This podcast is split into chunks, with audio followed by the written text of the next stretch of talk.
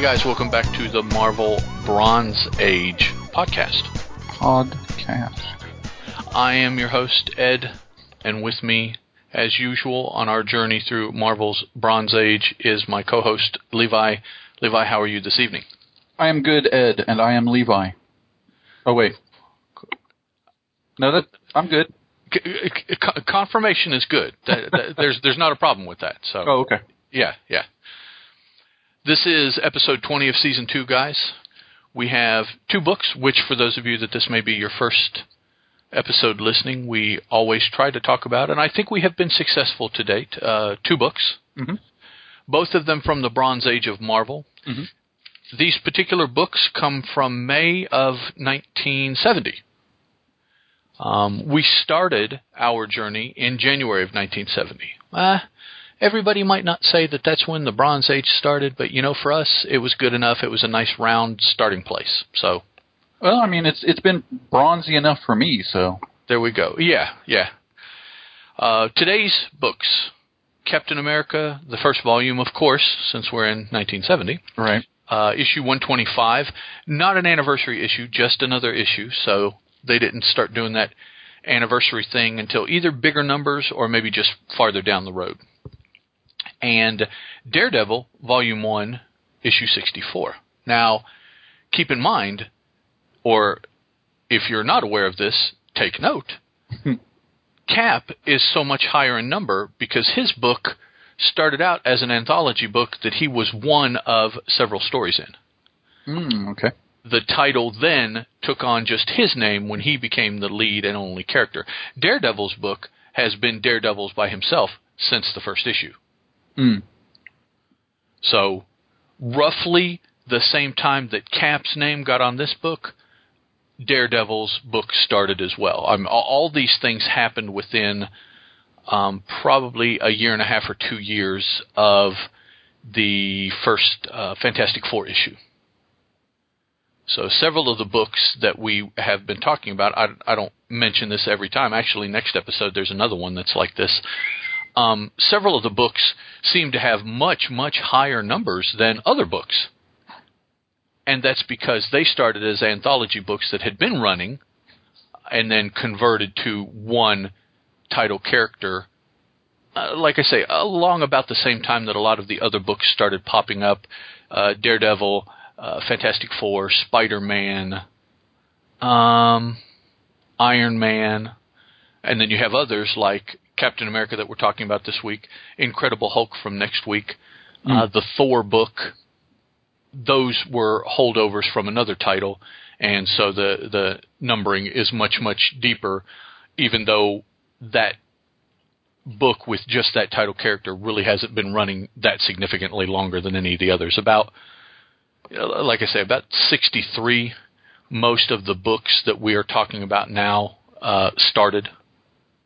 So that's roughly seven seven years. So- Ish. Yep. yeah, some of the books started off they were bi-monthly, and then went to monthly. Uh, the, uh, in, in in the early years of Marvel, there were all kinds of issues with uh, their printing and distributing company because they were using a competitor, so they were limited to what they could put out. Which is the whole reason that they started anthology books is to get more heroes out there to the readers, even though they were restricted to a certain number of actual books, actual titles that they could produce.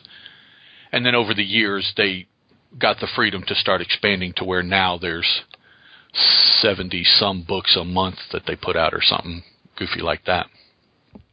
So, that was Marvel History 101. Now is Captain America 125. Mm-hmm. Yeah, see what I did there with the number? You did. One, That was- yeah. That was a segue, and it was it was flawless. It, it was it was not bad. I even didn't have it written down. That was off the cuff. Ooh. All right, um, Captain America 125. The cover is, uh, I think at the time it would be have been kind of a captivating cover, not because of its uh, its energy per Can you- se, but because Cap is being um, held and perhaps ushered into a room uh, like he is unconscious with uh, uh, guards on either side, kind of carrying him by the arms.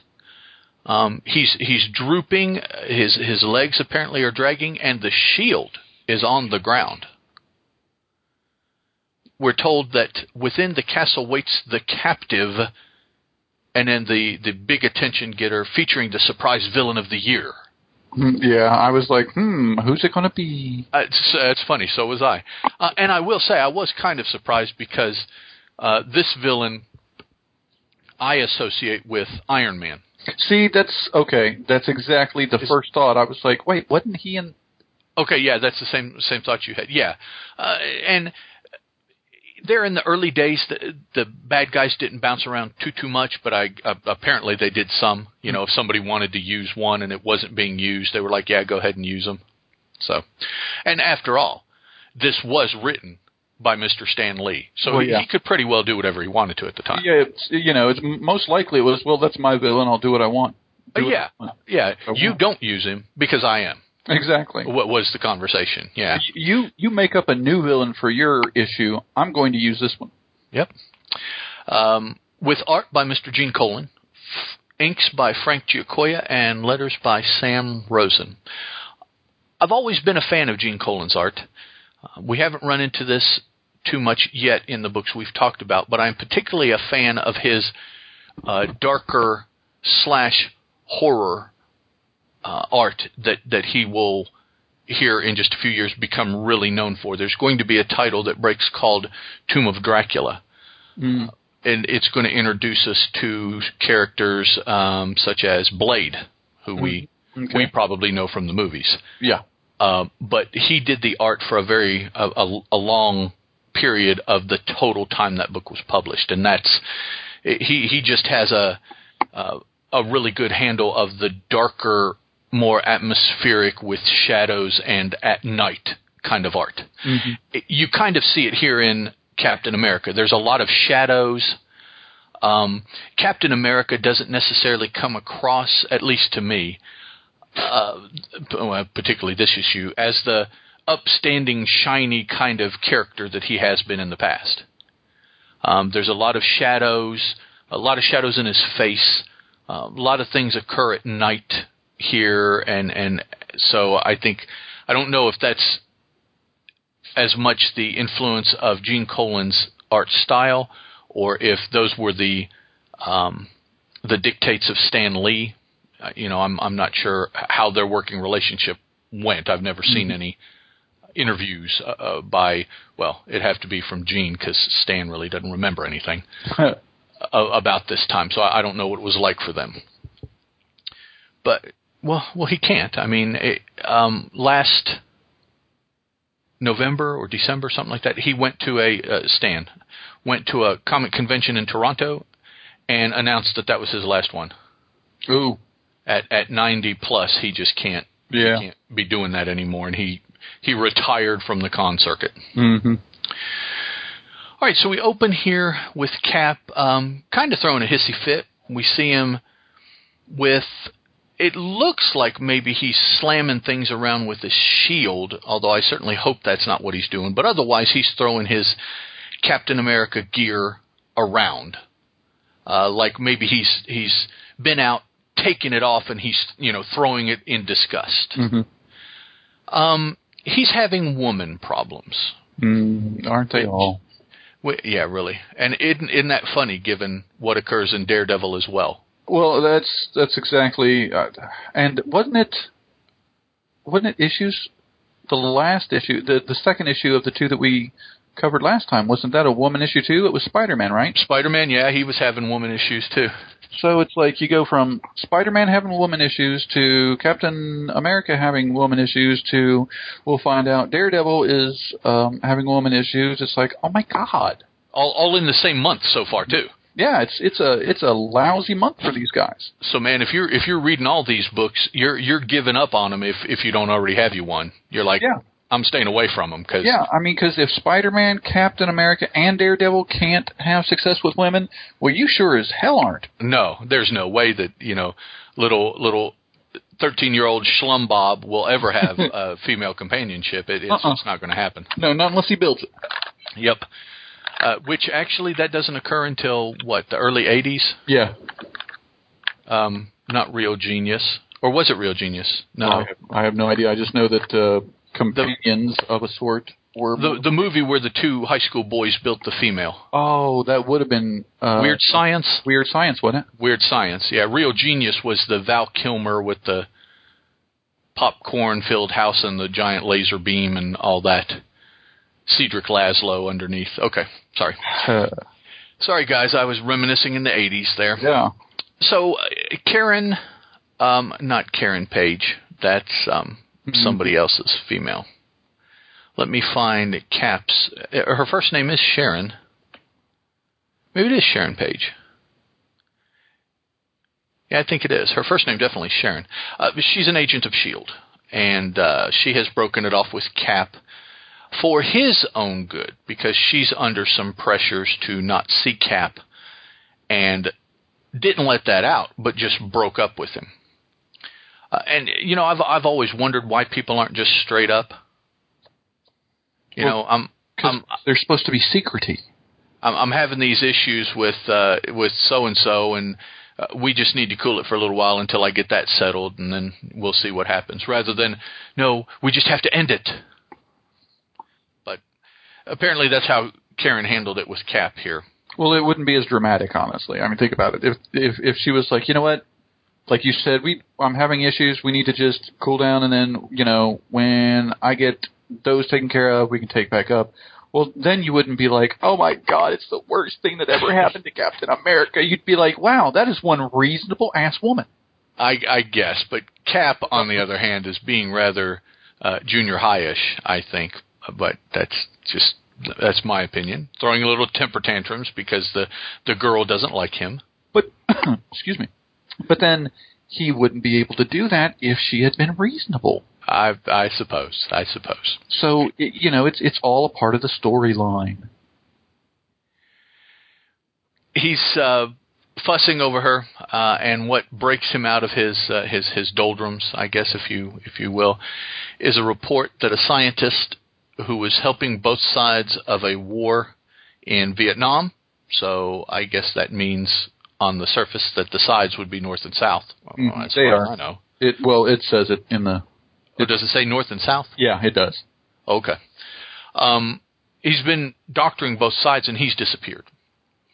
And uh, Steve, because now he's taken his outfit off, so spoilers. Steve Rogers uh, is seeing the news, which I also want to point out that he's got a little teeny, probably 13 channel television with an extendable analog antenna Yep.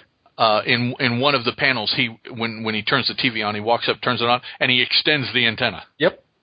It's like I remember those days. Yeah, it- it- it- you know, it's it's like wow, that's an authentic comic. yeah, really. That that's really how they did it. Yes, it is. Uh, so this And kids these days, they'll Yeah, never really. know. It's like why why'd you pull out why'd you pull out the pointer? well, and and more importantly is we were lucky to have like five as opposed to their three hundred. Yeah, exactly. Oh, 300. Yeah, okay. Try. Well, that's on the that's on the low tier, yeah, you know. But but yeah, I mean, if if we got five off of the end, off the bunny ears, dude. we were doing good. Oh yeah, which yeah. is just funny to think. But yeah, five was you. You were having a good weather night that night if you Oh, got yeah. five channels. yeah, absolutely. But that's that's Cap's situation now. I think he also uh, is in the midst of experiencing some uh, paycheck to paycheck kind of living. So he he's not living an extravagant life. Um, if he is an Avenger at this time, He is because he uses his membership. th- that's right. He uses his ID card. card. Well, but I think you get to keep the ID card even if you're not an active member. Uh, okay, I I thought it was I thought it was just like a membership thing that doesn't pay or something. I don't know. It's like Do, do you remember when we talked about Avengers last time? If we saw Cap, Cap was in that, wasn't he? uh remind me the story. The Black Panther was in it. Archon, Scarlet Witch, Quicksilver. Oh, I don't remember actually. Okay, yeah, I, know, don't know. I know the story now, but I don't I don't remember. if um, he is an active Avenger, he's getting a, a monthly stipend from the Avengers. Uh, well, maybe th- that's what's affording this glitzy um, a hotel room of his. uh, yeah, it's it's just a little, uh, almost you know a, a, a drunk's hotel room somewhere. Yeah, it's a one room. It's got a bed, a chair, a window, a table, a lamp, and a TV on another table. So that's that's how he's living. And um, well, in none of them do I see a bathroom. Yeah, another door leading out. So yeah, no. maybe it's a communal bathroom if there is a bathroom at all. Yeah, one of those down the hall. Here's the key. Yeah, yeah. Um, so he sees the story and, and he, he snaps out of his, his self glum because this doctor, Dr. Hoskins, well, he's, you know, he's one of the good guys so much that he's trying to help both sides regardless of their ideology. And someone has had the temerity to do something to him. I am going to go fix this. That's pretty much how he thinks. Well, yeah. I mean, he, you know, he's like, oh, Doctor Hoskins is a peacemaker. So if they mess with him, I've got to go help. So you know, and to to explain a little bit about why he's jumping on this so so easily. One of the things that he was uh, lamenting was, of course, you know, he's he's lost, uh, you know, Sharon, and and I I can't do the the Ozzy voice, but you know, Sharon. But um, Boo. see, I told you I can't do the voice. But, uh, okay.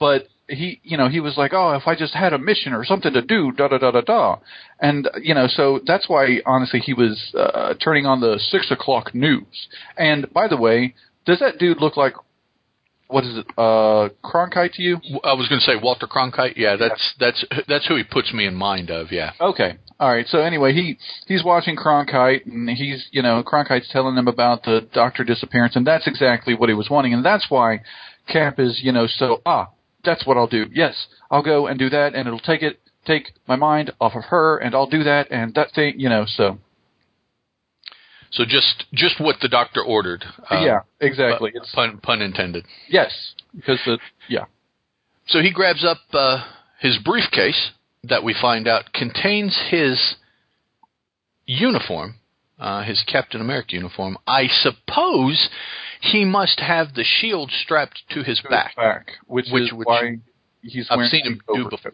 Yeah, I've, I've seen him do it before because the briefcase is nowhere near big enough to have the shield in it, and the shield is not like collapsible or anything. So No, that would uh, that would uh, be structurally unsound. Yes. So he he like Levi said he he puts on a big overcoat, grabs his briefcase and heads off to get clearance from the State Department to go to Vietnam dressed in red, white and blue, uh, mind you. Hmm.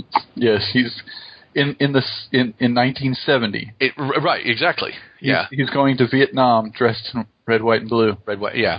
Nothing So- can go wrong with that at all. And and the State Department is all for it. Actually, we find out. Um, Well, I, honestly, I don't I don't think uh, dude knew exactly that he was going to wear that uniform. well, he, he looks more CIA-ish uh, um, right yeah, now. okay, could be, but I mean, he does have an Avengers identification card. and I think he may know him. You know, as if Well- not as as Steve Rogers as Captain America. Yeah, now see that's that's something that I think is going on because first you have the Avengers ID. Okay, uh, I suppose that there are going to be support staff for the Avengers that have ID, but I, I don't imagine there would be very many of them. You know, otherwise you're going to be a, a freaking hero, right? Yeah. because you're an Avenger. Yeah. Um, he gets a flight to Vietnam Yep. in a B-52. Yes. Okay, now that's not just a, a civilian schmuck that's going to No. manage that. I mean, No. uh, even if he said, you know, he needs the next flight out, Of anything that's going out. yeah, they're they're not going to put you on a military plane, much less a non-transport military plane, unless you know you're you're waving around some big cred. Well, uh, yeah, I just I I can't even imagine that no matter what your credentials are today, that Oh. that that you would get on a bomber, which is exactly what a B-52 is. It's a bomber. Right. To ride over Vietnam So or or any hostile territory. So there, there you go. So, yeah, th- this guy must n- realize that this is Captain America's civilian identity. Uh, he doesn't let on. He doesn't say anything. Never refers to him as Cap or or anything like that. But Steve Rogers gets all of these perks that I just find it difficult to believe that any level of civilian would get. Mm-hmm. Yeah. So, um, now the dudes flying the plane, uh, they they probably wouldn't necessarily know who he was. They just see this person. They've been told to let this person ride. They're just going to do what they're told. So, you know, it it, it might be kind of weird to them, but nothing really to to make them curious. Uh, well, I don't know. The the dude the dude's like, you must be pretty special stuff, Mister, to rate a sudden ride on a B fifty two. That's one of the pilots, and Cap says, "Uh, let's just say I won a contest, and this was the first prize." And the pilot's like, "Okay, man, we'll play it your way." Uh, yeah. Okay. Yeah. Okay. So the the pilot knows, dude, you got on a B fifty two. And and we were literally just leaving today. We got our orders. We're leaving today and you're here. So you gotta be pretty special. And Cap's like I won the lotto. Yep. That was the prize. Yeah, exactly. So and and dude's like, No no, I know how it works. You don't wanna say, I know how that works too. Just just buckle up and take a nap. We have uh, several panels of the situation in Vietnam. We see that both sides are blaming the other for the disappearance of the doctor. Of course they are. Uh, and both sides basically are saying that they'll make the other side uh, pay for what has occurred. Of course they are. I, I guess uh, what we're the the takeaway is that hostilities probably are cranked up a little bit Yep. more than what they were previously because of the disappearance of the doctor. So things are things are a little bit more, uh, yeah, tense. I'm not sure what other word I was Volatile. volatile. There's the word. Uh, we see that Cap is doing some uh, reconnaissance, dressed dressed as as Cap, red, white, and blue. Okay. Yeah. Um, he, he gets a little too close. Uh, some some people get an eyeball on him, but not not a hard not a hard look. They they can't necessarily tell, you know, who or what. Just that it is someone, or or perhaps even just something. Uh, so he does take some fire, and he, he continues to take some fire. Has to duck down.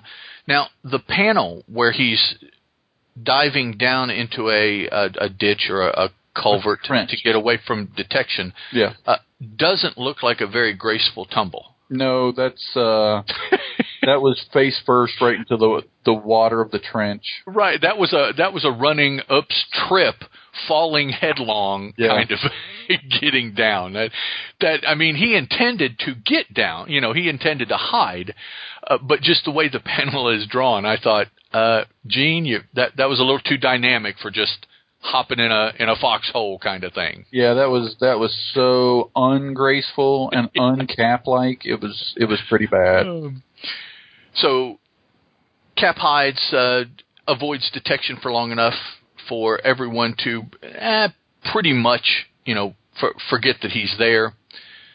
But ultimately, he does wind up getting ambushed and uh, captured as a uh, foreign combatant, taken to a castle uh, just there in the jungle. As they are wont to be. Yes, yes, ca- hidden hidden castles, hidden fortresses. Well, but you are dealing with a super villain, so maybe he had it built ju- just for him. well, here's here's something I found odd. They're they're in the jungle, and and they're you know you can you, you've seen evidence of that by all the panels leading up to it, and you look at the castle, and okay, it's this castle thing in the jungle area, kind of, but then it says and deep within his mountain stronghold, and I'm like, what? Where's the mountain? What mountains? Yeah, we we haven't seen them traverse any mountains. They've just been cutting through jungles and whatnot. And and they're the panel above where it said that they're they're outside of the castle and it's like a clearing with some growth around the castle and that's it. and I'm I was just like mountain strong what? Like are we doing the same place here? Maybe Cap had already climbed to the top, Okay, all right. and we and we just didn't see it. sure he was he was on top of a jungle butte. Yes, there we go. Okay, So, I'll buy that. um, and the next panel from the one Levi was just uh, talking about that shows us the castle, we see the first image of the villain. Dun, dun, dun. Um, now, if if you're not familiar with the villain, that's okay, because the very first thing he says is, "So Captain America has fallen to the forces of the Mandarin." Oh, and, and so there you go. Now you know who it is. Yep, exactly. So, yay, it's the Mandarin. So it's it's only a matter of time before he tells us what his evil plan is, right? Because he's he's now told us who he is, Well, of course, it, there's the So- dialogue. right? There has to be the dialogue. So, um, and then the soldiers who have captured Cap take him before the Mandarin. He recognizes him immediately because the Mandarin uh, is he's he's a pretty big time villain. Um, I don't know if Cap has faced him by himself yet, but I know the Avengers at this point have faced him, and I'm sure that the individual Avengers, as they fight different villains, they probably collate that information in the Avengers files. One would think, right? It's like I fought this person, you know, and Right. Here's what he could do, and Right. here's what. Yeah. Um, and and Iron Man is uh, currently an Avenger, and he has been on and off at this point since the beginning. So he's had time to educate all the Avengers as to who the Mandarin is. Mandarin is a uh, as far as we know at this point, uh, this changes in the future, is a gentleman of Chinese ancestry, according to him, ancient Chinese ancestry, uh, perhaps all the way back to one of the Khans.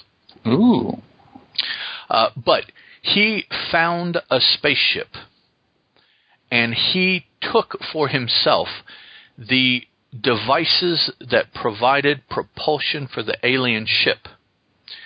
They were in the form of 10 rings, like you wear on your finger. Rings, uh, Mhm. This particular race.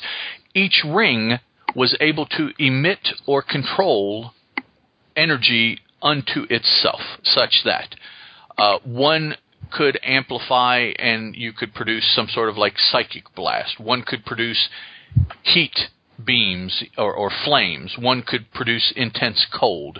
One was a disintegration ray, etc., etc. Uh, For for all ten. because that's how they power their ships. Uh, yes, that's uh, so. Uh, and he he had all ten. So whenever you see him, he always has all these rings on his fingers, and they're not just like you know jewelry like some people will wear because they have money and and it you know makes them feel big because they wear fancy jewelry. These are all power rings, not like Green Lanterns, but At least they're not stones no. on a gaunt, on a gauntlet. Oh yeah, no, no, and and they don't uh, they don't give him infinite power. Exactly.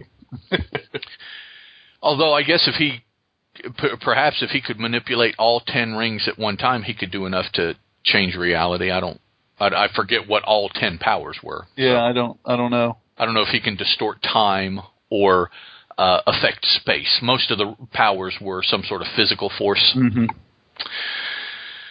Uh, Cap, when he recognizes Mandarin, tries to break away. You know, he he makes a makes a, a not just a feint, but he, he makes an attempt. Um, ultimately, the um, he's kind of overwhelmed between the the forces that are there, and the fact that the Mandarin does have this uh, these rings, you know, and Cap isn't able to get away per se, but in the melee, uh, using the um, doesn't say which one, just says his mystic power rings. Mhm. So I'm I'm not sure.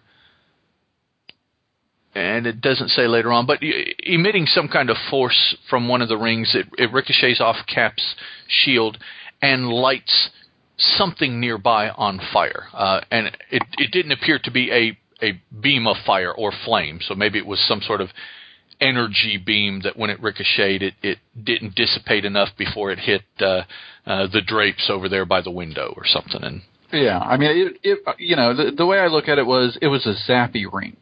uh, okay, And so when it hits, you know, like flammable stuff like cloth, then it goes up, you know, because it's Yeah. it's it's zappy. So yeah, that's that just happens. Cap, um, right after that happens, manages to get away because he was he was trying to find a place to kind of squirrel away to get away from the Mandarin's uh, direct eyesight because Cap is familiar with the rings and what they can do, and this force beam ricocheting off his shield kind of threw him towards where he was wanting to go, and, and he manages to get get away uh, from the immediate concern because, after all, he wasn't there to bring in the Mandarin. He was there to find the doctor. Right. So this uh, melee uh, has allowed him to continue on with his primary mission. He is aware that the structure that he is now in has caught fire to some extent. He, He's aware that something caught fire. But he uses this opportunity to find and start searching uh, a, a lower level that appears very uh, dungeonous, not like the crab. I was going to say very crabby. Yes, very very crabby, um, or or dungeon like, I guess you know the single hall with the barred doors and all that kind of stuff. Your class. Now, see, here's here's what's funny. This is the 1970s. Right. So this is the classic, quintessential dungeon view of Dungeons and Dragons. Uh, yes, yes. This is You've uh, got, you've got your long hallway. You've got your and looking at it, you've got your cut stone with thick mortar. You've got your big, thick overhead uh, beams, and at the end, right, of course, centered in the end wall is your door, and it's a good four feet wide by probably about six to seven feet tall, and it looks to be steel by the color. So foreboding, formidable, and you know, it, if I were in a game, it would be trapped. oh, well, absolutely, because you never know who might come looking for this doctor that you're hot on keeping. Exactly. And so may, maybe not the door. You'd have to be careful that whatever happened to the door didn't damage your prisoner. So maybe right outside the door. Maybe the Well, the the the, the door is is trapped, but of course the trap itself is outside. So outside the you. Okay, yeah. with the with the swinging pendulum blade, or the wall darts, or the dropping floor, Right, or the crushing ceiling. Yeah, something outside so that your your Yeah. prisoner's not affected. But yeah, I I, I just I love, and of course also you've got the the stone uh floor too. So I mean, it's just it is so quintessential dungeon. I Well- loved it. Did did you have any doubt though when you saw the castle first of all? Because did did that not look like something that you would find on on the frontier between France and England in in medieval times? Uh, honestly, I thought it was a little out of place, so I I didn't really know what to expect because I'm in the jungle of Vietnam, Exactly. and and here is this block constructed castle, but then the next panel under is the Mandarin's technology. So Right. you know, I don't I don't know. Like the only the only thing that I can liken it to is like Destro and his castles in GI Joe. You know, Okay. he, he's always got the old like German castles or whatever, but inside's got all the the technology. But he never had a dungeon like this, so I don't Uh, know. no, no, yeah. He he always had high tech stuff for the Exactly, to hold the Joes. Exactly. So I don't, I don't, I don't know. Hold that thought because we further that a little bit more here before the story finishes. Okay. Um, so Cap finds the doctor. He's calling out for him. Doctor says, "Yeah, yeah, it's me. You know, come and get me." And Cap busts down the door. As he's trying to extract the doctor, the Mandarin has caught up with him. There's a, a, a quote unquote, and there's only a few panels, so it's not very long, but there is a running battle uh, between Captain America and the Mandarin. Cap kind of being waylaid a little bit by having the doctor with him. in the battle, as they're exiting via a drawbridge, Yep. Yeah. one of the Mandarin's rays, um, or well, No, it's it's one of the the rays is deflected uh, with intent off of Cap's shield. yeah, because actually the Mandarin is is more outside, Cap is inside, so he shoots in towards Cap. Mhm. Cap reflects the beam back out, and it clips one of the uh, holding chains for the drawbridge. Yep. Drawbridge collapses, in essence, with Mandarin on it falling off into a rather steep canyon. What would he say? Survives The chasm. this plunge. Yeah. So um, it's not over water per se. It's over yeah some sort of chasm.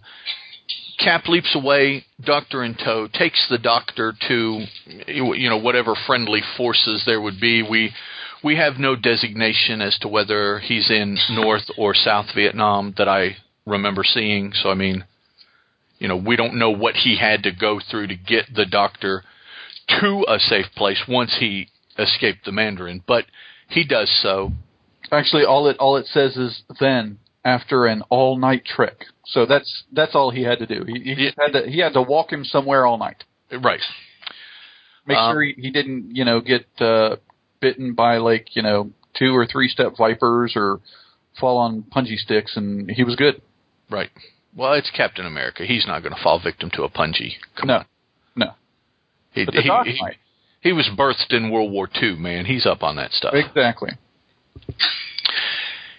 Cap makes a comment. The final two panels here. He makes a comment that uh, okay, now they can get back to the the peace table. You know, try to hammer this thing out. That this this one irritant is out of the way.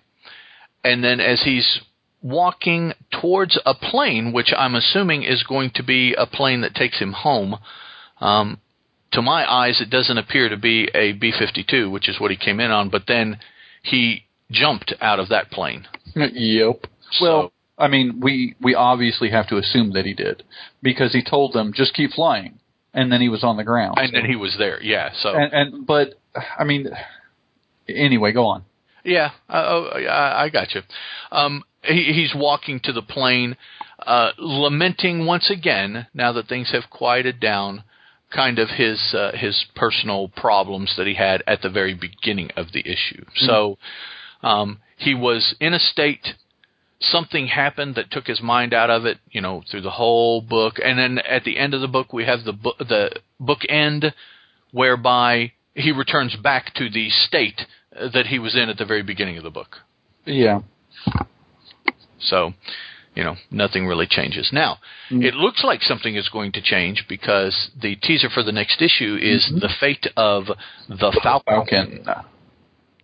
And I know for a period of time the book became Captain America and the Falcon, and I don't know if it's starting now or a little bit down the road, but Mm. uh, he'll be introduced to Sam Wilson.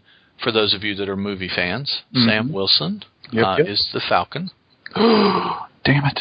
Oh, spoilers. Um, here, here's another spoiler. In current continuity, Sam Wilson, as the Falcon, is the current Captain America.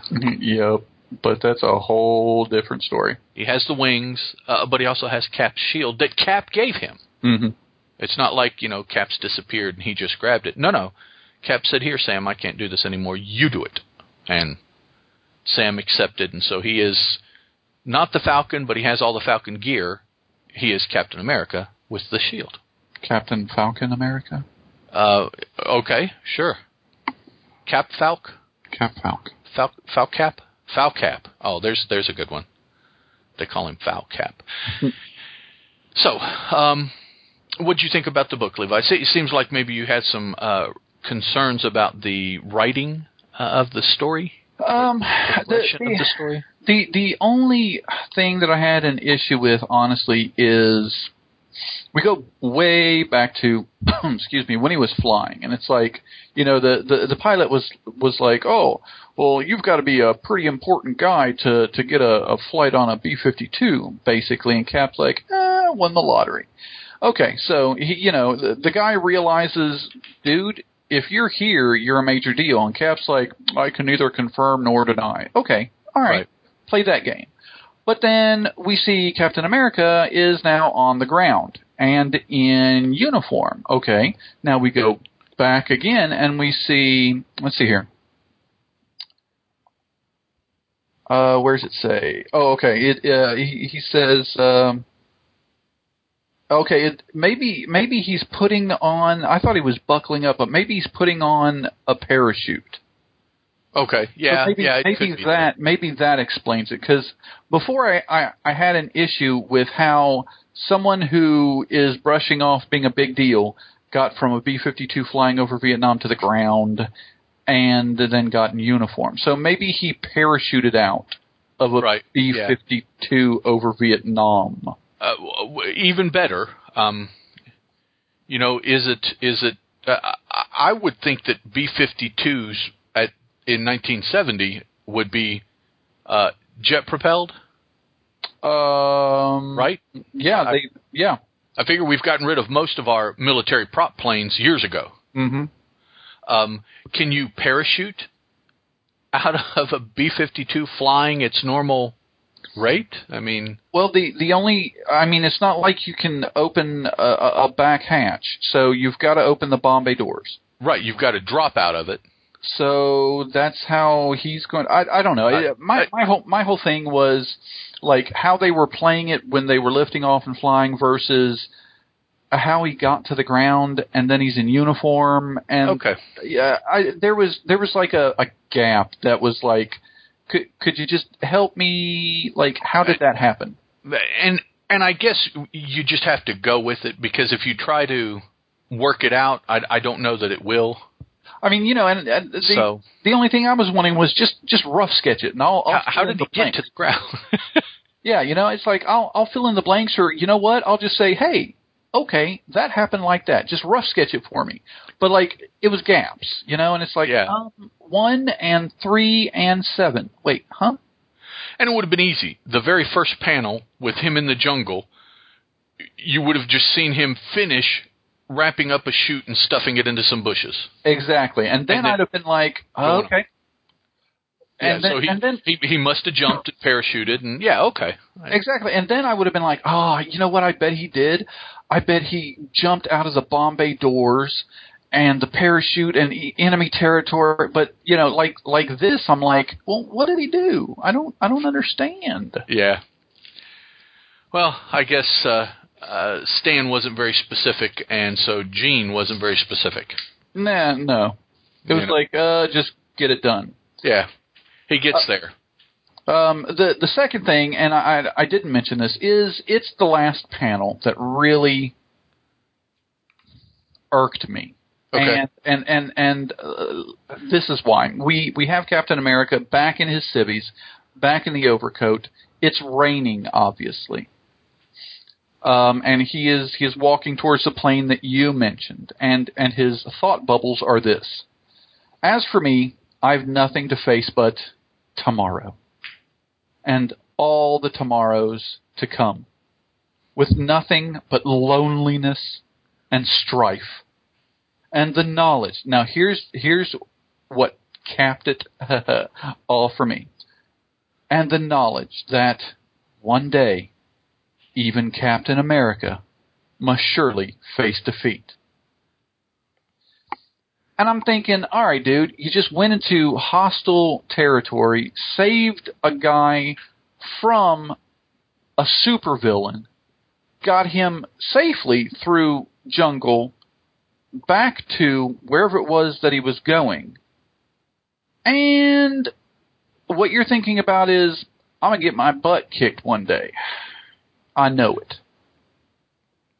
And I get to go home to nothing. I mean, it's like, does does little Bobby really not get depressed and, and want to just jump really? off a bridge somewhere? I mean, I obviously no, but you, you know what I mean? It's like, you know, you got this nine, ten year old kid who's like, Captain America is awesome, and he just saved the doctor, and he hates his life, and Yeah. his life sucks, and well, then why do I want to buy another issue? Really? Yeah, it, it doesn't seem very cappy.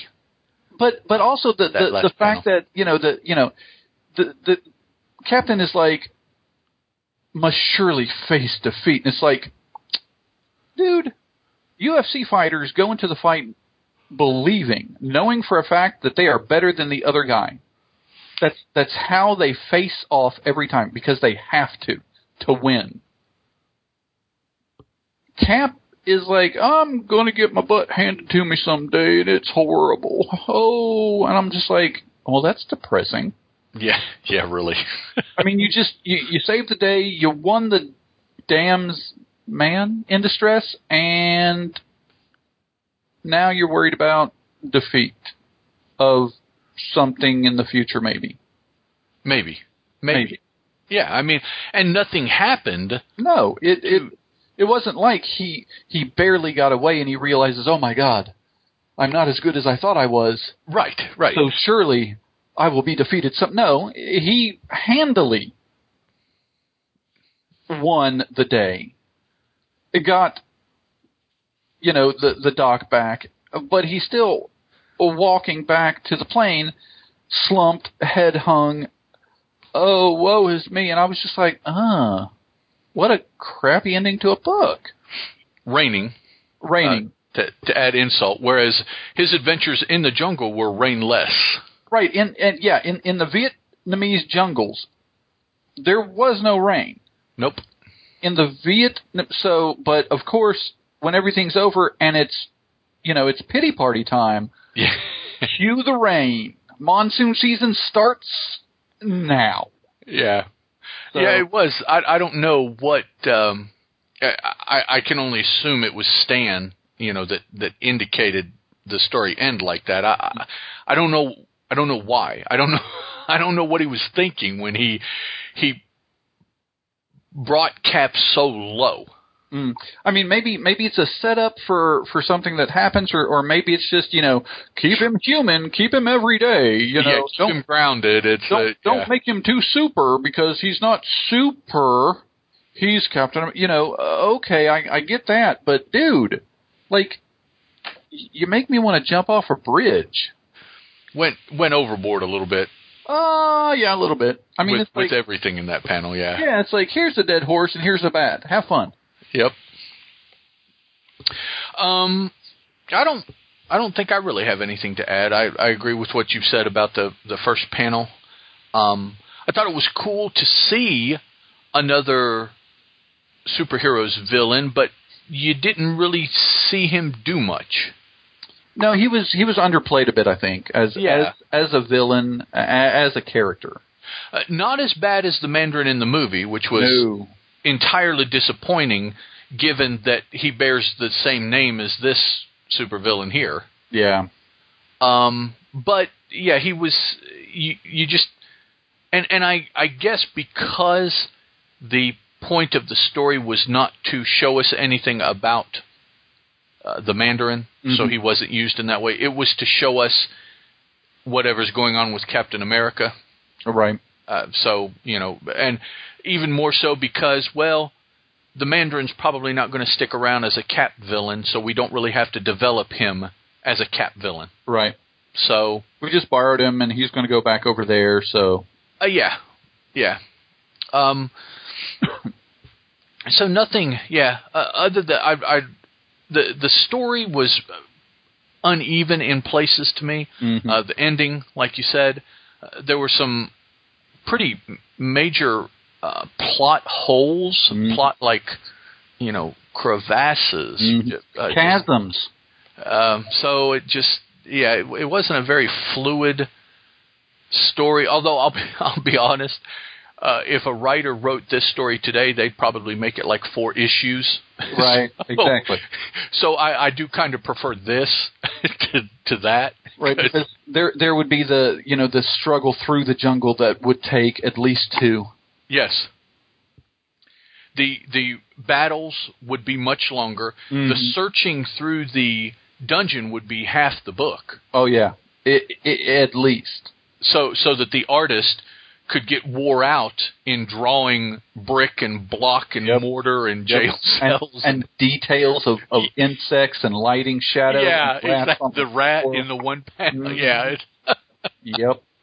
oh, which that a lot of times that kind of bugs me about contemporary writing is that they take what really should be a one-off or maybe two. You know, if you want to extend it, make it two. No, it's six issues. Yeah. It's like, oh, come on, guys. Um, so, uh, those of you that are new, and actually those of you that are familiar as well, we rate the books that we talk about. We rate them as either a thumb up, which is good, or a thumb down, which is not good. Yes. Levi for Captain America issue 125. How how ratest thee? Um, even with the downsides, the flaws, and the, the, the issues that I had with the issue, haha, um, I'm still going to give it a thumbs up because overall I did actually enjoy the story. And Captain America wasn't bad. I mean, uh, the the beginning was like you know oh woe is me girl problems girl problems. What? I've got a mission? Okay. And so he did the mission and he did the mission well and we saw a, a bad guy and it was cool the the the very last panel was really the the bummer but okay we dismissed that and okay I'll give it a thumbs up overall yeah you, you your averages worked out to the positive for you Okay. Um, I'll give it a thumbs up as well. Uh, what what struck me is that uh, a, a couple things here. Now that I, I say that, the first is uh, this book really feels like a um, a story that was written up and stuck in a drawer, and then they pulled it out for a filler issue. Except the reference to the ongoing female problem really the the the story itself if if you take out the female problem at the beginning and that last panel at the end it it felt very much like a filler issue because there is very little setup there's nothing there there's no um we don't learn anything about the bad guy we don't learn anything about the doctor um captain america is is uber efficient right in what he does mm-hmm. uh, he gets in, even though he gets captured. Eh, maybe that was part of his plan. Well, it it actually was. He he said uh, So- that that it was. So we we we know from from him saying it that uh, him getting captured uh, was his intent. So Uh, always the easiest way to gain entry to an enemy fortress. Yeah, captured. absolutely, absolutely. And of course, you're Captain America, so you don't really have to worry about getting captured. That's just a that's a nuisance. Yeah, and they made the mistake of keeping the shield with him. Uh, right. Yeah, not separating the two. Um, so you know, everything just seemed very. Um, hey, hey, Bob, we need you to write a quick story about uh, Captain America rescuing somebody and and doing it successfully, and and one issue, you know, wrap it up tight. uh, And turn that in for us. We'll we'll put it in the drawer so that we've got something. If we ever need a filler issue, you know, somebody is down sick or something and can't turn stuff in. Uh, to me, that's kind of how the story felt. Huh. Okay. Um, now, that being said, I did like that it showed in in a lot of ways Captain America. Now, this is the the Vietnam sequence. It showed Captain America at his best, doing what Captain America does. He got in, Mhm. found out what was going on, Mm-hmm. managed to gain access to whatever he was looking for, whether it be the the secret device they have stolen, the dignitary that's been captured, uh, the doctor in this case, you know, whatever his mission is. Um, he completed the mission, got to the rendezvous to hand off or you know get to safety or, or whatever it's going to be, and then went on his merry way. So it was just it was very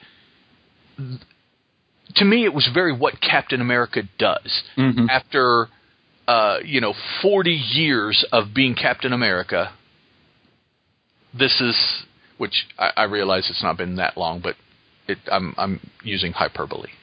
Um, he, he's got it down. It's almost, you know, it's almost a science for him. Right. He does things this way, and he's successful, and he finishes, and he moves on. That's, you know. Um, so I, I did like it for that because it, it just showed us this is Captain America. You know, Mhm. if you like this, this will be what you get from this hero if you read the book. Right. And the, the beginning and the end are depressing and soft, but the Yeah, middle is your your yeah. you know your your almond joy. So Yeah. So yeah, we we can ignore because the the beginning was like maybe a couple pages at most, and then the end was just the one panel. the one so panel that you just basically dismiss, and it's like Yeah, we uh, can- it sucks, but overall, I, I don't remember what happened after that. He he had a mission with the Avengers next. They they called him on his way home. Oh, yeah. okay. Well, that that's cool. cool. So yeah, two thumbs up for Captain America 125, a non-anniversary issue Mm. again, Mm. which is just really odd because they would make a big deal about a book hitting 125 today. Yeah. That'd be a huge deal. All right, our second book, Daredevil 64. Um, this cover, a little bit more dynamic than what Captain America his his cover was. We've got Daredevil in the lower foreground. In the background, we have a guy on a motorcycle, um, potentially flying through the air a little bit. It looks like coming at us. Um, although he's coming at the Daredevil, but he's coming straight at us as the reader. He says, You're as good as dead, Dee. You lost the girl you love, but you found the stunt master. Yeah.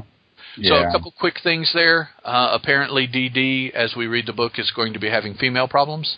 oh. Uh, not those kind of problems, but oh. Oh. male female problems. Uh, And Okay. the bad guy is more than likely going to be the the stunt stunt master. Right. So, uh, in, in Cap, uh, they didn't tell us about the girl problems, and they purposefully didn't tell us the villain. It was Right. a surprise. Yep. Here, uh, once you read a little bit and you're introduced to the stunt master, you find out that he and DD have faced off before.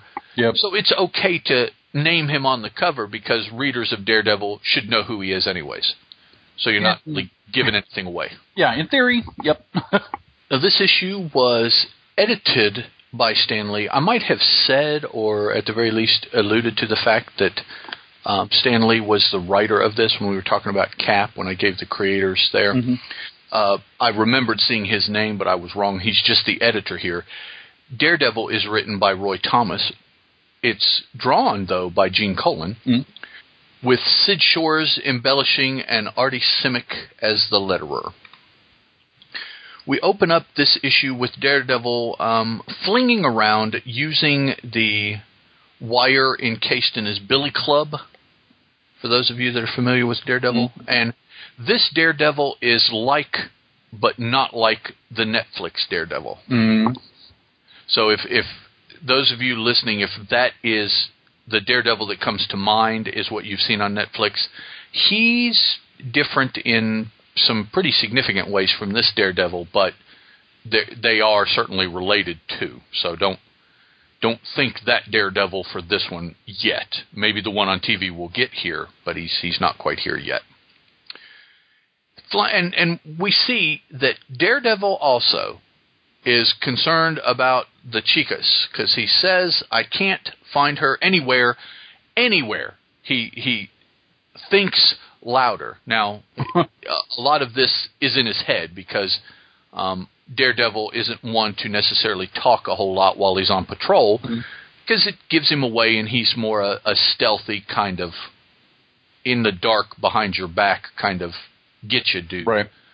Um, so he his his volume is in in his head. he he has head volume. Mm-hmm.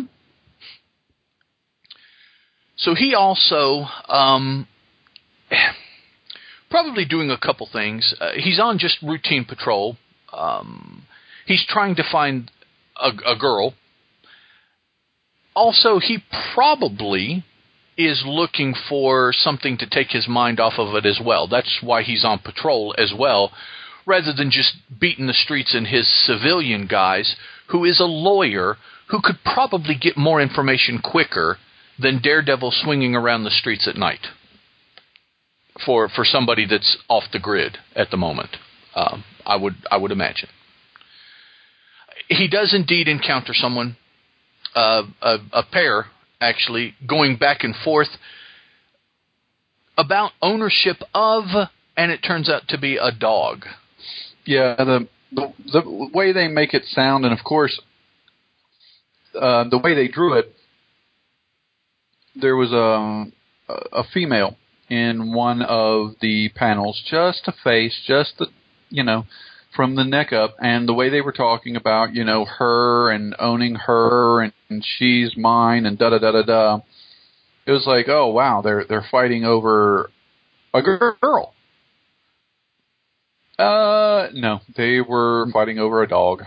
Right, and and they settled it quietly. They did. The one the one guy relinquishes his um his per- perception on ownership Mm-hmm.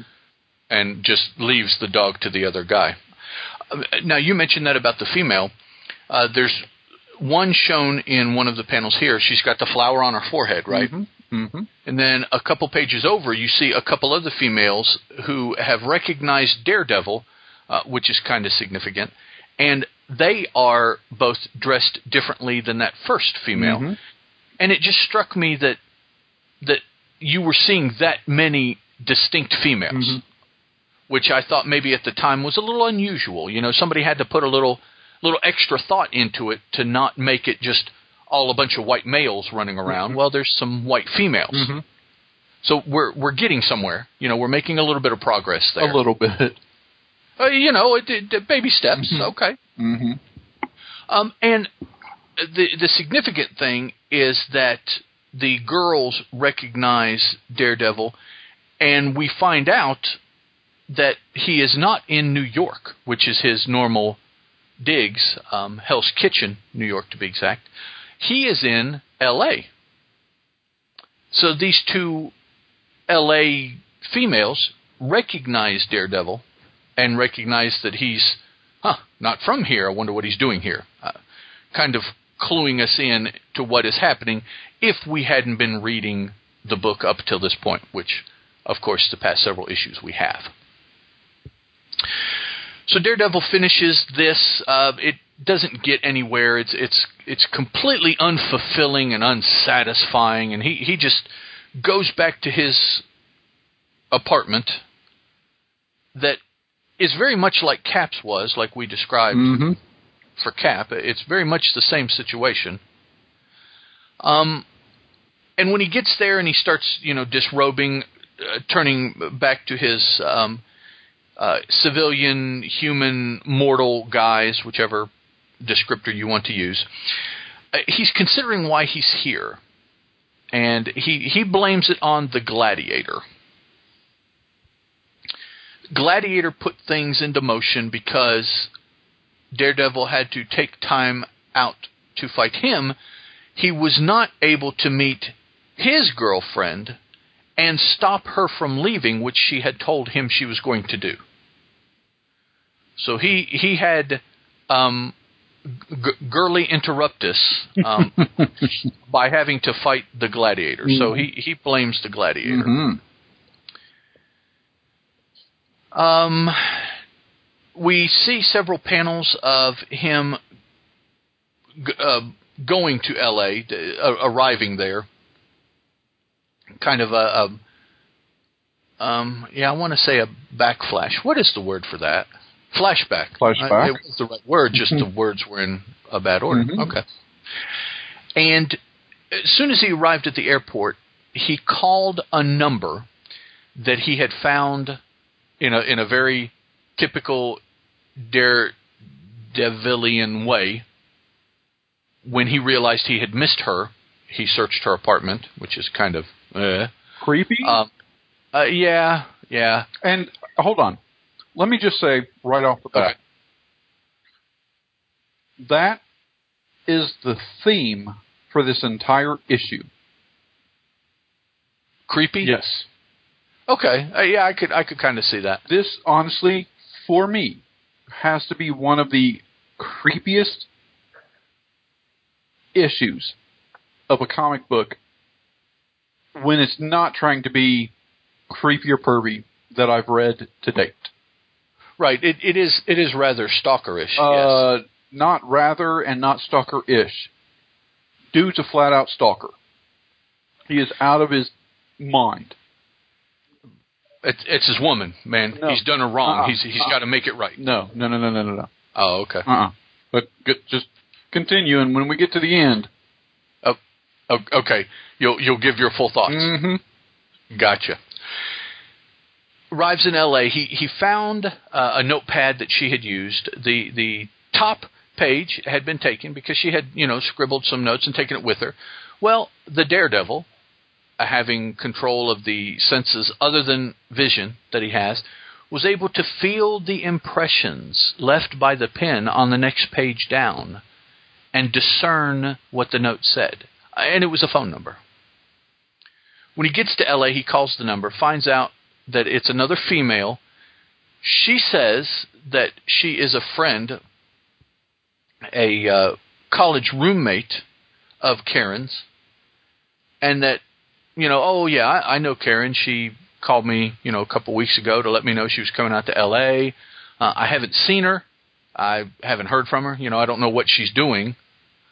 Uh, all the while, we see in the panel that Karen is laying here on a bed, uh, in the middle of reading a book, so she's she's pretty chill, with the she finger to her lips, in reference to the fact that she can overhear what her former college roommate, current roommate, is is saying.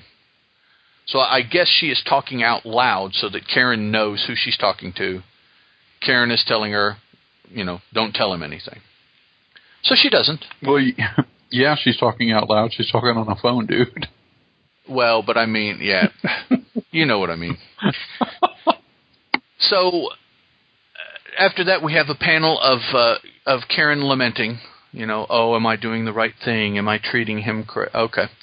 Um, Matt Murdock, the uh, uh, spoiler, the civilian side of Daredevil, Uh oh. thinks to himself, "Wow, you know, I, I wish I could have had that meeting face to face. I would have been able to tell if she was lying because of his senses. He can hear heartbeats Mhm. and tell differences and stuff like that. I guess over the phone it doesn't work as well. So he he suspects maybe, but he doesn't know. So he's like, okay, Ma, Ma Bell wasn't wasn't that accurate then. I, I guess not. So he goes out uh, during the day, which is rather unusual for Daredevil, uh, scouring L.A. looking for Karen. I suspect we have a couple panels here of things that people in LA would recognize. Mm. I don't. Mm-mm. But there are some signs and there are some locations that probably are pretty unique and, and that's why it's it's done that way. Yeah, at, at, I- at that time, I guess. Yeah, I, I don't recognize any of it. And as he's uh, doing his, you know, swingy, jumpy, hoppy rooftop thing, um, down on the street there in in one valley of the um, concrete canyon, uh, he hears a heartbeat and and he recognizes it. So he thinks that that sounds familiar. So it, it stops him. You know, he concentrates on it and listens for a minute, and he's like, "No, I thought that was Karen's heartbeat, but that's not, and I'm not even sure that I, you know, remember it now, uh, who who it belongs to or anything like that." So he thought maybe somebody was down there. No, thought it was Karen. No, okay. So he takes off. Well, we we cut. We we focus in on that person, and we find out that it's a dude who has run up against Daredevil before. Mm-hmm. So Daredevil did actually recognize the heartbeat, which to me I find amazing because this would be a dude out of probably thousands or hundreds of thousands that he has heard. Yeah, and and it it makes me wonder, like, okay, is each heartbeat like a fingerprint, and if so, a fingerprint or a face, let's say, okay, let, let's not say a fingerprint, but a face, because it's sound for him that's visual, Right, his way, right. okay, so he's then able to remember each whatever. That's the thing is the recall. Yeah. You know, okay, yeah, given that each one is in some way different, no two are identical. Oh, okay, well that's cool. I, I could I could probably believe that. Sure, because we we you and I with sight do it with faces, Right. with right. with places, with uh, just so many things that we see. We're able to do that. And well, and and saying it that way, I guess it wouldn't necessarily be as big a stretch as I was going to say it was for him to remember because even though we might not recall everything about a face, we do get the impression that we should know or we have seen that person before. But my thing is, yes, you're right. But with a heartbeat, can it be as distinct Uh, as um, the facial features of each individual person, as basically a, a fingerprint? Is there enough difference? And well, and what would you what would you have to be able to tell to tell the nuances in a heartbeat? uh, it, it it would certainly have to be pretty exacting. You're you're absolutely right. So I mean, that's just you know, can can they be that different? And if so, what just small, just minute things uh, are you able to pick up? Right. Yeah. Yeah.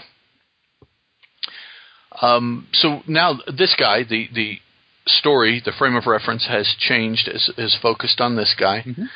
Uh, We're finding some stuff out about him. Uh, he's done time. Got out on a technicality, which he's happy about, but he kind of feels that he's on borrowed time. Mm. He's going to a job interview. Runs the interview, gets the job. So he's he's all excited. This is his start to his his new life now. Mhm. You know, he was concerned going to the job interview, being an ex-con. Will they know? Won't they know? Will they hold it against him if they do know? You know, all of those kind of thoughts going through his head. He makes it. He gets the the job. He's told to come back by a certain place at a certain time. He does, and finds out that he has been set up because from the moment that he walked into the room, mm-hmm. the person that he interviewed with realized that he was the stunt master. Yep, the bad guy from the cover.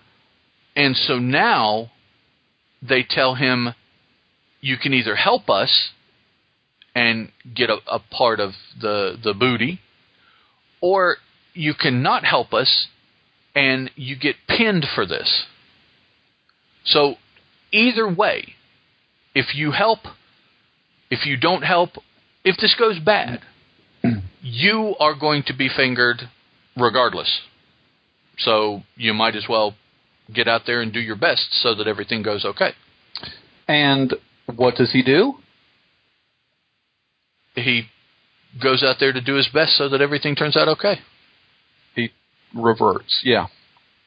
Yeah, eh, eh, his his clean break, um, and, and and honestly, that's all it takes is somebody telling him, "No, you don't have a clean break," Mhm. and he believes it. Mhm. Um, everything probably would have been fine if he'd have just turned tail and left. Yep. But he's he's scared. A lot is riding on him getting a clean. So now, now this will be the last job I do, Mm-hmm. and, and I'll break it off after that because I'll make enough. I can go somewhere else and set myself up, and, and it'll be all good. I won't have to worry about it. Yep. The So- uh, what is it? Timeless tale. Yeah. Yes, yes. Um, his his job is to go to a particular intersection at a particular time and steal the package that that person is carrying. Seems easy enough. It does. He goes. He manages to get there in time. He sees somebody. They're holding a briefcase. He does manage to snag the briefcase. So everything seems to be going okay. Until. At the same moment, in the same neighborhood, Mm-hmm. Daredevil Mm-hmm. was there. Mm-hmm. Um, not having anything to do with the person that was stolen from or the fact that the stuntmaster was there or anything. Pure happenstance. mm-hmm. Daredevil is there, see see, sees it occur, recognizes the stuntmaster, so he knows, you know, bad guy. I've fought him before. They mix it up a little bit. Um, there's there's a couple panels that are that stuff is happening. Um, they're they're fighting. There's a panel where they're falling uh, from the the bike. Apparently, is rigged with jets, and it's activated. Takes them both up into the air, and at one point the jets fail because he is uh, Rocket Master's trying to shake Daredevil by scraping him off on the on the rooftops. You mean the stunt master?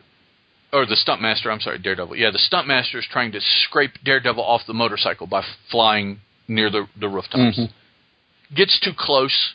It maybe damages the you know one of the rockets or something. Maybe just loses control. But there's there's a a, a bigger crash than what should have happened. So something something freaky goes on there. Crowd. We we have several panels of the crowd. Ultimately, the stuntmaster recovers um, snatches up the, the, the briefcase and goes to the rendezvous point, or, or so he thinks. He goes there, but they say, go, go on in this van and we'll go to the real rendezvous point. So they kind of a, not a, a bait and switch, but kind of more like a, like a switcheroo. Mhm. They, they didn't tell him the full story. So he gets in the van, they go. When they stop, Stuntmaster is confronted by the dude that he stole the briefcase off of. Because he is stealing a uh, an expensive piece of film from his company Mm-hmm. and he has hired these guys to do it for him so it doesn't look like he was involved. And as far as he's concerned, even better, they got the stunt master to do it. So not any of his of, of the, the boys are involved either, Right. really. There's nothing to time to so now it's all the stunt master Mm-hmm. after explaining, you know, the the little s- the thing that they did to the stunt master, we see that the stunt master and Daredevil, at that time when the motorcycle and the crash and and the fighting, they switched places Mm. completely, put put on each other's clothes, so they were out of view for you know a, a fairly significant amount of time in order to change outfits. Mhm. So the stunt master starts fighting the the main bad guy in the crew, and then in the midst of that, Daredevil drops from a um, ceiling light down onto some of the crew, and they're they're fighting back and forth, and that's when you find out that the fighting prowess of the stunt master gave him away as not being stunt master, Mm. and then when Daredevil drops through the skylight, he confirms that indeed he is the stuntmaster wearing Daredevil's outfit, and Daredevil is actually wearing Stuntmaster's outfit. Picked up the satchel, drove into the van, went to the rendezvous point, started the fight. The police arrive. Um, I have no idea how they were. go- I, I guess I'm I'm digging too deep once Um, again, like like I did with Cap. yeah. Okay. Uh, the police arrive, and Daredevil and Stuntmaster both take off, with the understanding that what was going on was not the Stuntmaster's fault, according to Daredevil, and according to the story that he told Daredevil. Daredevil believed whatever the story was. We we're we're not privy to that conversation, so Mhm. we don't know exactly what was said. Um, but Daredevil believed that Stuntmaster was uh, blackmailed or forced into this, or, or or had no choice otherwise, and really didn't do anything bad because he was foiled, in essence, and Daredevil, you know, really delivered the the stolen merchandise. Mhm. So, like, the stunt master didn't really steal it because the Daredevil did, but he didn't steal it either because the person he stole it off of wanted it stolen. Was trying to steal it. yeah, so it's yeah. So steal from a stealer. Two wrongs make a right. Right. Uh, there, he so the stunt master was innocent or at least not guilty on a couple different levels. or not as guilty as he should have been, so it's okay. Right, as as he could could have as Yeah. he appeared to Yeah, be. right. Yeah. So, uh, regardless, Daredevil lets Stuntmaster go. Tells him, you know, now keep your nose clean. Don't do it again. This is your last chance. And the final panel here, we have Matt Murdock back at his apartment uh, a few nights later in a certain low budget hotel room, Hmm. is what we're told here. We see, let me get to this panel since I brought it up. Something jogged my attention. Uh, my old sparring partner earned his break, but they that still leaves me nowhere. Tomorrow I do what I should have done right away. I'm looking up Sally Weston, which was the woman he called, Mm-hmm. to see if she knows where Karen is. I just hope I haven't waited until it's too late. And then our teaser is better late or never, Mm-hmm. owning to to the spookiness. Okay, Yeah. so um, for me, uh, another just good solid Daredevil tale. Uh, not necessarily a big fan of him being somewhere other than Hell's Kitchen, and that's just that that's me. I'm used to him swinging over Hell's Kitchen, and that helps me with the idea that he knows all the ins and outs of the alleys and the the uh, the windows and, and fire escapes and, and everything so that he can swing and flip and fight and dodge. You know, do the things that Daredevil does because that's his that's his home court. Um, doing that in L.A. would would be a lot more difficult because he's not familiar with L.A. And there are palm trees. Uh, yes, yes, and they're very tall. They get in the way. Um, now, I think that uh, also, like I mentioned, some things maybe changing for Cap here co- coming up. I think coming up, he's going to spend time in L.A. Uh, and I don't know if this is the start of it, but he will ultimately team up for a while with the Black Widow. Mm. And I want to say part of their av- adventures occurred in L.A. They were based there. Mm-hmm. So perhaps we'll have to keep reading and see. Perhaps this is the start of his uh, L.A. stay, Mm-hmm. uh, looking for a girl. Uh, so, um, uh, Gene Colan, I like the art. Um, very broody and a, a darker, moodier kind of art, which which does suit Daredevil uh, for me. Unlike really being that suited for Captain America, it it works for Captain America, but it's not, in my mind, the the type of art that I associate with Captain America. Uh, Daredevil, it is. Now, to counterbalance that, they had Daredevil out during the day, Mm. which uh, I yeah, um, you know, he's. It, I'm I'm not sure he could have done anything to be more conspicuous than Uh, well, I mean, swinging around he, he could have during the day in a in a red outfit. he could have he could have worn red, white, and blue in a jungle. could could well yeah it- you- you- he'd he'd have stuck out quite a bit there. Yeah.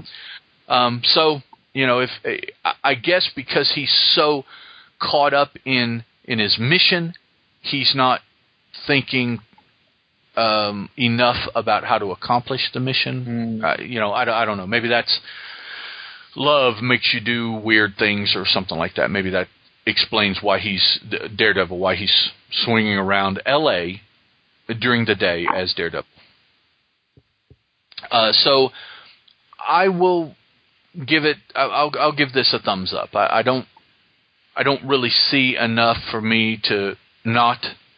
So it's almost by default. Mm-hmm. Um, there are other things that I would rather you know them do with Daredevil, as I mentioned, but this I didn't think was out of the realms, stretching not what Daredevil would do or anything like that. So there's there's really no reason for me to give it a thumbs down. I'll, I'll give it a thumbs up. Okay. And your turn. All right. Um, well, first I got to come clean and say that from page 17 to the end, I didn't read it. I got that bored. I, Okay. I honestly, I got that bored, and the last time I think I did that was with a Millie comic. Uh, yeah. That's that's how bad it just. And and I'll tell you why I got so bored. Excuse me, because almost the entire comic, and I say almost because we had the parts that was concerning um, the stuntmaster right. was about him, Daredevil, looking for a woman in a city of mm, 1970 to hundreds of thousands, maybe millions. I don't know. I'd have to look up the population, but Right. big city, big city. Daredevil is stalking a woman in a large metropolitan area by sound during the day Right. Right. without sight. All day. As long as he can. Day after day after day. We don't know how long. But he's stalking this woman, hoping to find her. Now, in 2016, there are laws against actually doing that in LA. Okay. So he's he's good and safe, but that doesn't change the fact that he's stalking her and stalking Right. her. And the next page he's stalking her. And the next page we get to see another facet of him stalking her.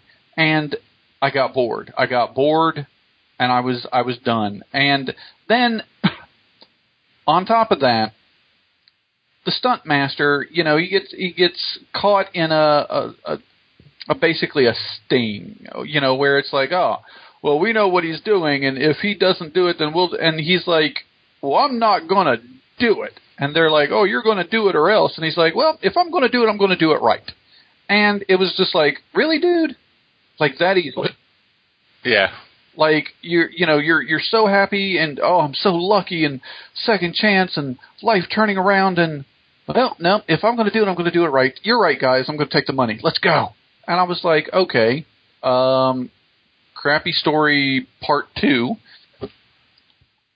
And that's honestly when I just my eyes glazed over, and I was like, there's there's nothing. I mean, I like I I read him like grabbing the suitcase from the big round man, and then like you said, like Daredevil happens to be at the street corner at the time on the date that this all is happening, and he intervenes, and I was like, oh, okay, I'm done. I'm just I was I was so exhausted from Daredevil stalking, and then you know this, you know, I've turned over a new leaf, but no, I'm turning it back over, and I'm doing evil storyline that I was like, oh, I'm done.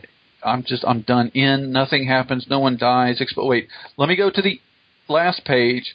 Let me read the last panel to see how it ends, which is exactly what I did. And it was like, uh, da, da, da, da, da, lamenting, woe is me. Okay. and, and I just, I was, uh, it was, it was disappointing. Like the, the this, like you. Here's what's funny. You said the other story uh, with Cap was like one of those, you know, write me a one-off story, and when we need it, we'll pull, you know, pull it out of the, the drawer and use it. Right. And right. and I was like, okay, actually, these are the kind of stories that they used to use until they started using, you know, continuity in their storylines. So, Cap's story, I was kind of used to and, and kind of thought that that was normal. This one is just like, oh my god, what were you guys thinking? Like this is utter crap. so, uh, long story short, those reasons, I'm a thumb down this thing, man. Seriously, it's just it was any any comic that bores me to the fact that I have to skip to the last page to re- read the last panel. Right. You lose. You automatically lose. okay, that that sounds fair. I, I I can see that as being a a, a pretty significant determinant for for a thumbs down. I mean, I've I've read I've read westerns and and cheesy um, horror flicks to the end just to see how they ended and and what they did, and you know, it's like, oh, well, okay, what what are they going to do? This one, seriously, it bored me so badly. I was done by page seventeen, and I was like, just let me get to the last. See, d- does anyone die? Does he get him? Does he get away? Oh, okay, I see how that happens. And scene. And I was done, dude. Well, when when we get done recording, you'll you'll have to pull out GI Joe and and read one of those. Seriously, I was just to make up for it, dude. Yeah, just, just to clear the palate before you go to bed. You're exactly. like, it's like I, I can't go to bed with comic books being like that. No, no, it's horrible. okay. Alrighty, guys. So, in conclusion, we gave Captain America issue 125 two thumbs up. Yep. Uh, volume one, and Daredevil volume one, issue 64, one of each. Mm-hmm. A thumbs up and a, a thumb to the nose, raspberry thumbs down. Oh, uh, but appa- let let let me add that your thumbs up is by default by your own admission. yes, yes, it is not a uh, a happy uh, to to thumb up. So I it's a I just like to to bring up that is a vehement thumbs down and a by default because thumbs up. and so a, a meh. yeah, exactly. it didn't suck horribly, so I got to go up. Uh, yeah, that's Whereas, in my opinion, it sucked horribly, and mine is thumbs down. So that should tell you something about the issue. well. Hopefully, we'll do a little bit better. Mm. Next time out, we've got Fantastic Four issue ninety eight, Okay. uh, which should be somewhat interesting. Fantastic Four is, is usually pretty interesting. Yeah, they they uh, they usually have uh, a, a decent dynamic that they can pull interesting out of their hats. Right, right. And, and Incredible Hulk 127, which, um, for me, Incredible Hulk is up or down. It, it just depends. Uh, for me, I don't know a lot of the the early origins of the Hulk, so seeing what led to what I know now is kind of interesting. Okay, cool. Well, hopefully then next time out we'll we'll have a little bit more uh, a, a positive uh, experience for you. Yep, and I, I think also the the actors that have played that I've seen Incredible Hulk haven't been as bad as recent actors who may have played Daredevil in the past two decades. Oh wow! You don't like the Daredevil show? Oh, the show I love. The television show I love. The actor who played the television show I absolutely adore. Oh, okay, okay. The movie I enjoyed. Oh, oh, oh, oh, oh! I'm sorry. I See, I I wasn't said- even thinking. I that. Okay, past okay, two decades, so I would cover it okay. because I am still butthurt and, over I, over his current role. I, I don't know. I, I just don't. I don't get the um the level that people disliked his portrayal of Daredevil. I, I just don't get why it gets that type of reaction from people. Um, you know, are there other actors at the time? More than likely, they they would have done better. But was was his performance the writing that he had to work with? No, Was the how do you know? because I have seen him act in other things. Well, they uh, were he's- well written. He he's not that type of actor. He is Uh, that's, not. That's for, that's for sure. He is not a good actor. Uh, well, My yeah. opinion. My opinion, Um, guys. He is not. And you haven't seen Batman and Superman. I Superman. have not, and I actually, for the first time, am questioning whether I want to see a superhero film simply Oh. because he plays more of an iconic character that I don't think he can fill the boots of. Okay, I, I I would make I would make a request All right. when it I'll- when it comes out either on DVD or Netflix or I was however. gonna say when it hits DVD, we'll talk. Right, and and you have the chance to to watch it. Okay. Okay, I I, I want to leave you with two words: Wonder Woman. Okay. I think that she absolutely made that movie, and she was nowhere in the title. No, uh, which is which is funny, uh, and and you know that that may very well be, but we go back to the fact that I think honestly my my Daredevil problems are because I won't let go of the fact Uh, that he was. Daredevil. you you you see his face, you hear I his do. voice. I do. You Every yeah. time, even though I've I've watched over half the first season of of the Netflix series, and I absolutely adore that. I thought that was brilliant. Yes, that was good. That was what I wanted from the movie. Yes, yes, absolutely. Ben Affleck Uh, is not a superhero. no. He has never been a superhero. He has never been good enough to be a superhero. And you're right. Every time I open a cover of Daredevil, he is first. Ah! He is he is who I see, he is who I hear, he is who I watch. Wow. And it, okay. it it it it makes it so difficult to go through his comics in the first place, which was probably why I I was just I skipped to the end this time because it was like, damn it, Ben, you suck. so you even had a problem before you opened the oh, book. absolutely, absolutely. I'll admit it. Ben Affleck has tainted Daredevil Wow. for probably until I go insane and can't remember that he played in the movie, and then I'll be like, this is a great comic. He's left that biggest scar on He you. has seriously. he he was so horrible as Wow. as that character. It's just oh Now, did I hear correctly that you have not finished the first season of the TV series? I didn't. There were there were circumstances that didn't allow me to finish the first season. Oh, uh, uh, are you going to be able to? Do you think? or- Not anytime soon. really? Oh, okay. Yeah. Um.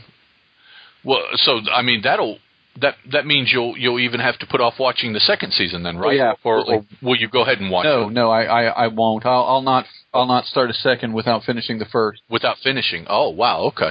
Yeah, I I haven't watched the second season yet, but um.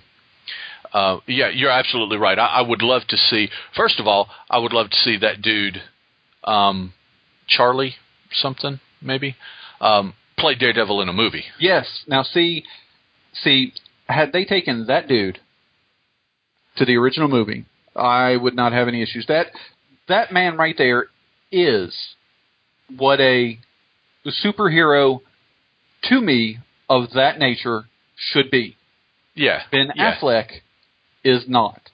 He is not superhero-y in any sense of the word or stretch of the imagination. He's not.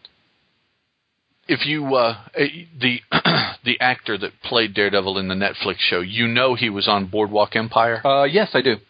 Okay, if if you like him, um, that's another place that you could catch him. And he's been on some other stuff too, but that's the only other thing that I've seen him on.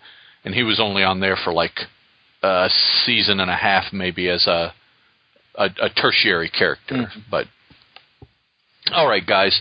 Um, so we now know that Levi has an afflectation about I do. Daredevil. I do. It So it's out there now. I do. if you want to send us any feedback about uh, about Affleck or, or Daredevil, um, about the podcast more more specifically, that would be cool. But Or- you know the other Or my other two, or are, my issues. I'll, I'll I'd love to hear what you think about my issues. so, someone that that has experience, Yes. uh, helping people with these kinds of things. That would probably help me Perhaps. the future issues of my issues. You can uh, contact us a variety of ways. Typical typical ways for a podcast and social media. We have the website, Yep. which is bigtimenoise.com slash Marvel Bronze Age. You can leave comments there. We have Facebook and Google Plus pages, the Marvel Bronze Age in that case. Mhm. If you want to tweet us, you can tweet Marvel Bronze Age. And if you prefer email, much more secure, of course, Mm-hmm. you can email the Marvel Bronze Age at gmail.com.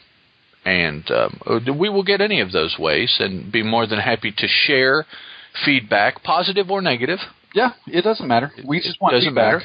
But don't don't be surprised if you know we don't make fun of you for Well, one of them. I mean, it, you know, it, Yeah. it depends on our mood. It's like it's it's good feedback, we'll make fun of you. It's bad feedback, we make make fun of you. So I mean, yeah, it just yeah, it's so we we we do prefer uh, positive feedback, but you know, negative feedback is is okay. It'll it'll get a response as well. oh, definitely will. So, you know.